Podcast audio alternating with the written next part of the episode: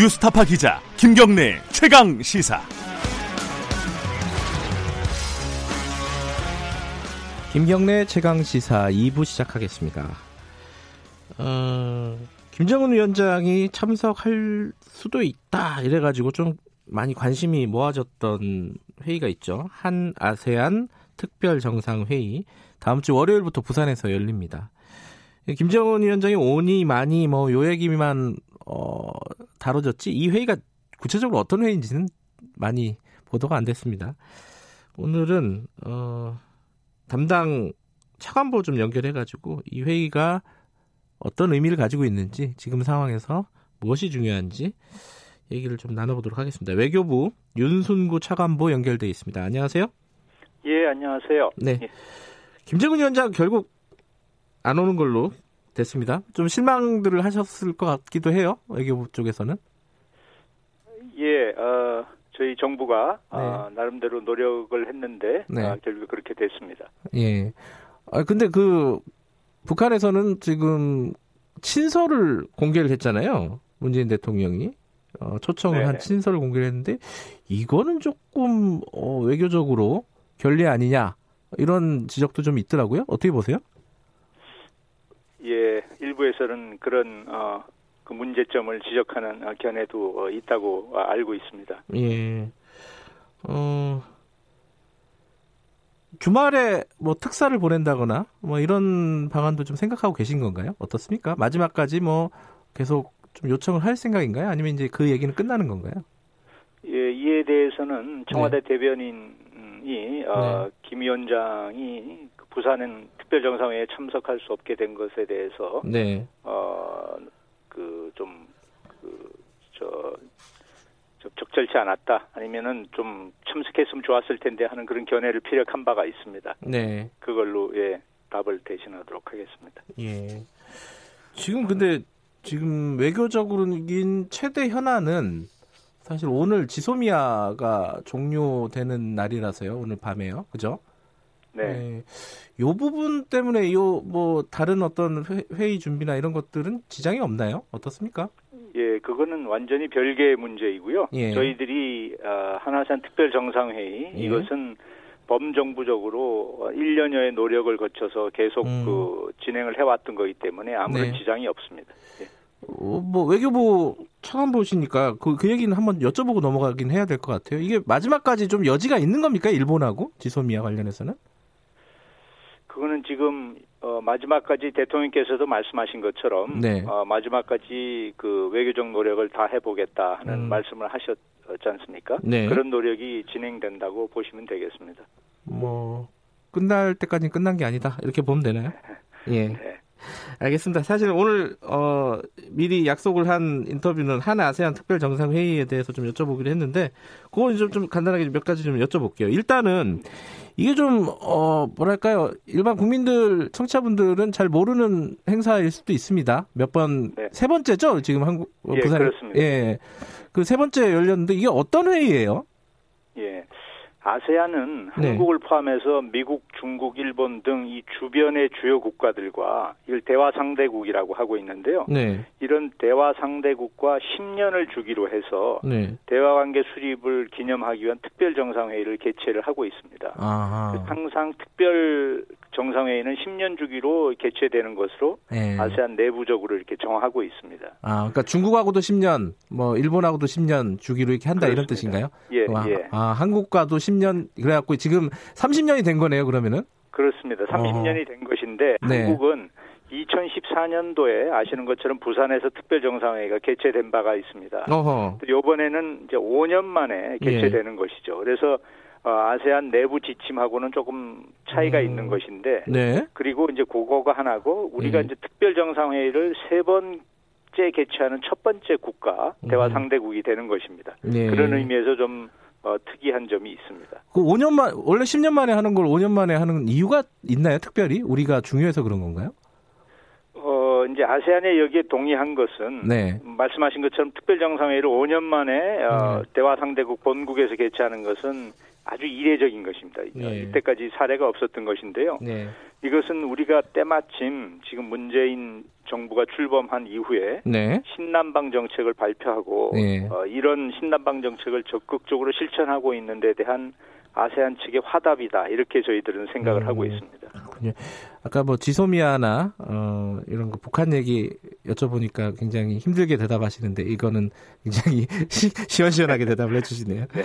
아, 이 신남방 정책이 이제 정부에서 이제 강력하게 추진하고 있는 외교 정책으로만 알고 있는데 이게 지금 현재 상황에서 어, 지금 뭐 미국과 중국과 일본과 여러 가지 관계가 있지 않습니까? 왜 중요한 건지 좀 얘기 좀 해주세요.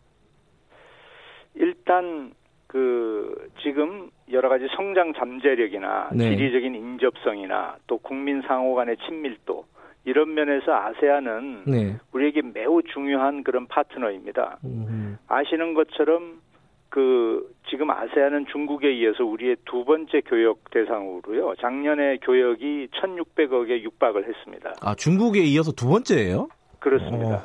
그 다음에 하나아세안 간 상호 방문객은 처음으로 1,100만을 돌파해서 예. 이건 단연 1위가 되겠습니다. 중국보다 많아요. 상호 방문객이. 훨씬 많습니다. 아, 그래요. 예, 훨씬 예, 훨씬 많고요. 예. 그래서 이렇게 실질 관계가 이렇게 아세안과는 뒷받침이 되고 있습니다. 음. 그리고 이제 우리가 어떤 그 나라든 경제 운용이나 국가 운용을 하는 데 있어서 특정 국가의 의존도가 너무 높다는 것은 네. 그건 바람직하지 않지 않습니까? 네. 그 저희가 이제 우리 주변에 있는 4대국 중심으로 외교 관계를 많이 수행을 해 왔는데 네. 이렇게 관계를 좀 다변화하고 다양화하는 것들이 우리 네. 국가 운영에 상당히 도움이 예, 된다는 그런 것이고요. 네.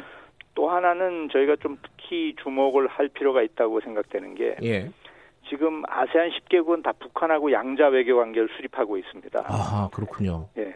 어, 북한이 이렇게 아무래도 심정적으로 문화권이 비슷하고 하기 때문에 아세안 네. 국가들에 대해서는 상당히 좀 편안하게 생각을 하고 있는데요. 네.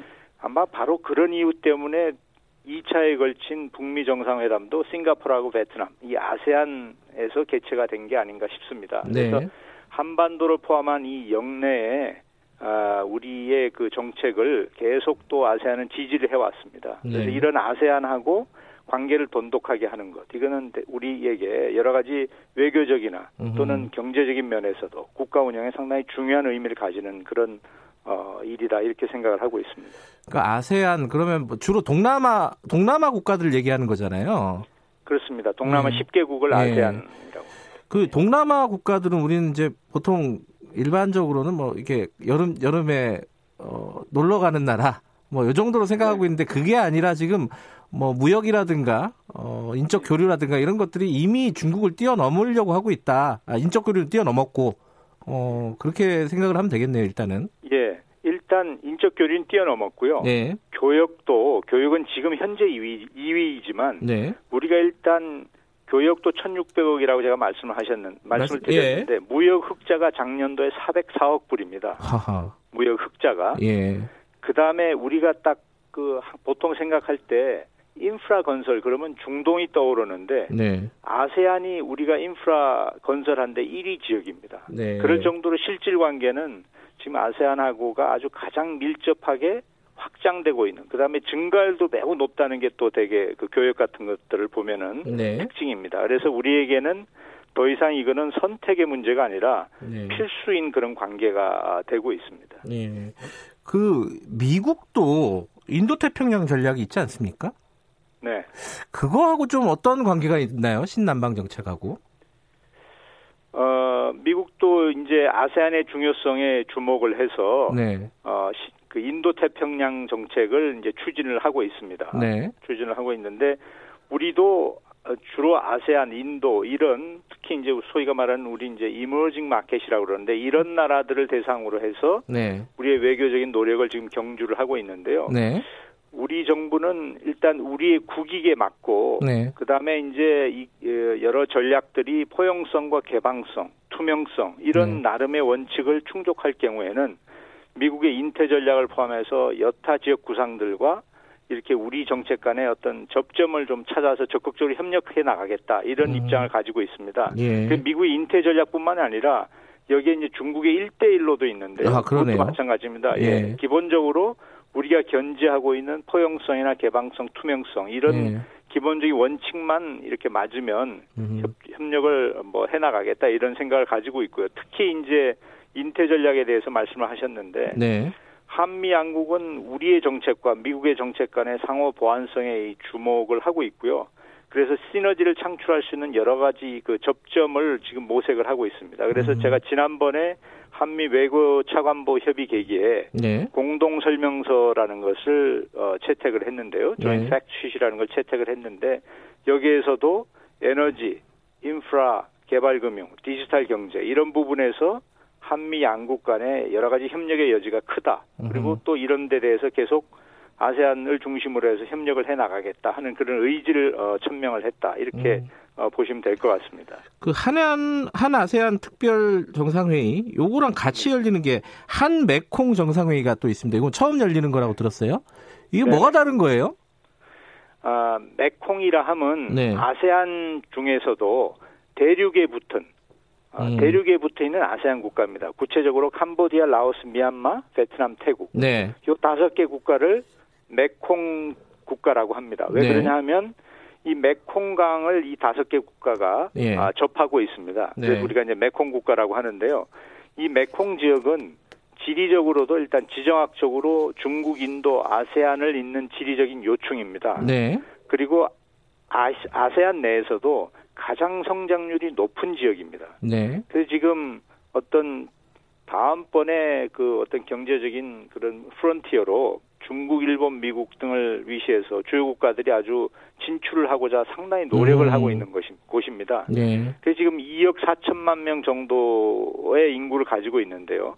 특히 이게 젊은 그 층이 또 그 인구 구조를 보면 되게 비중이 높고 그래요. 자원이라든지 음. 네. 어떤 그 개발의 여력이 대단히 많은 곳입니다. 네. 그래서 우리가 이, 이 지난 2011년부터 우리는 이 메콩하고 한 외교장관급 그 대, 어, 회의를 계속 개최해 왔습니다. 네. 근데 이번에 이제 장관급 한 메콩 협의체를 정상급으로 격상을 했다는 것입니다. 음, 음. 이미 다른 나라들, 그러니까 미국, 중국, 일본 이런 나라들은 정상급 회의로 메콩하고 정상회의를 개최해 오고 있습니다. 우리가 그래요? 좀 출발은 늦었지만 늦었네요. 예, 예. 예, 출발은 늦었지만 올해 하나산 특별 정상회의 계기에 한메콩도 정상회의로 격상해서 앞으로 이제 음. 개최될 예정입니다.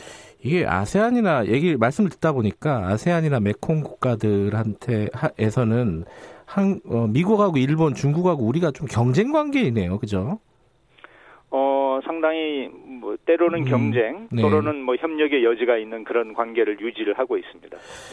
요번 회의 뭐 한 아세안도 그렇고 한 메콩 회의도 그렇고 뭐뭐 연례적으로 만나는 이런 어떤 회의 말고 좀 특별히 어, 기대하는 성과라든가 이런 게 있으면 간단하게 소개하면서 좀 마무리하죠.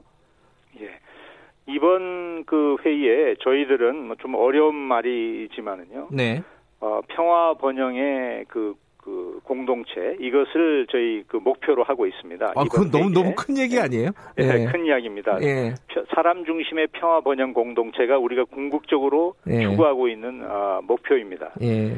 그런데 이제 이 제가 말씀드린 것처럼 우선 국가 간의 협력을 증진하려면 네. 지금도 인적 교류가 아세안하고 1위라고 했는데 좀 지속적으로 인적 교류를 넓혀 나가는 게 필요합니다. 그래서 예. 우리가 아세안하고 비자 정책이라든지 장학금을 좀 확충한다라든지 네. 항공을 늘려간다든지 이런 것들을 하고 있습니다. 예. 그 다음에 이제 우리가 이런 걸 기초로 해서 통상 투자 인프라 이런 경제 협력을 또 확대해 나가려는 그런 노력을 음. 지속적으로 이제 경주를 하고 있는데요. 네. 이것뿐만 아니라 지금 아세안은 이 우리하고 마찬가지로 강대국 간의 상당히 좀 강대국 간의 경쟁으로 조금 어떻게 보면은 어 정확한 자기의 좌표를 설정하기 위해서 노력을 하고 있습니다. 네. 바로 이런 것들이 우리가 아세안하고의 접점이라고 할 수 있고요. 우리 주변 사구 일변도의 대외 관계가 초래할 수 있는 어떤 위험을 좀 분산하는데도 네. 아세안하고 관계가 상당히 도움이 될 것이다. 네. 그래서 새로운 아세안 관계의 챕터를 여는 것이다. 네. 이렇게 좀 어, 봐주시면 좋을 것 같습니다.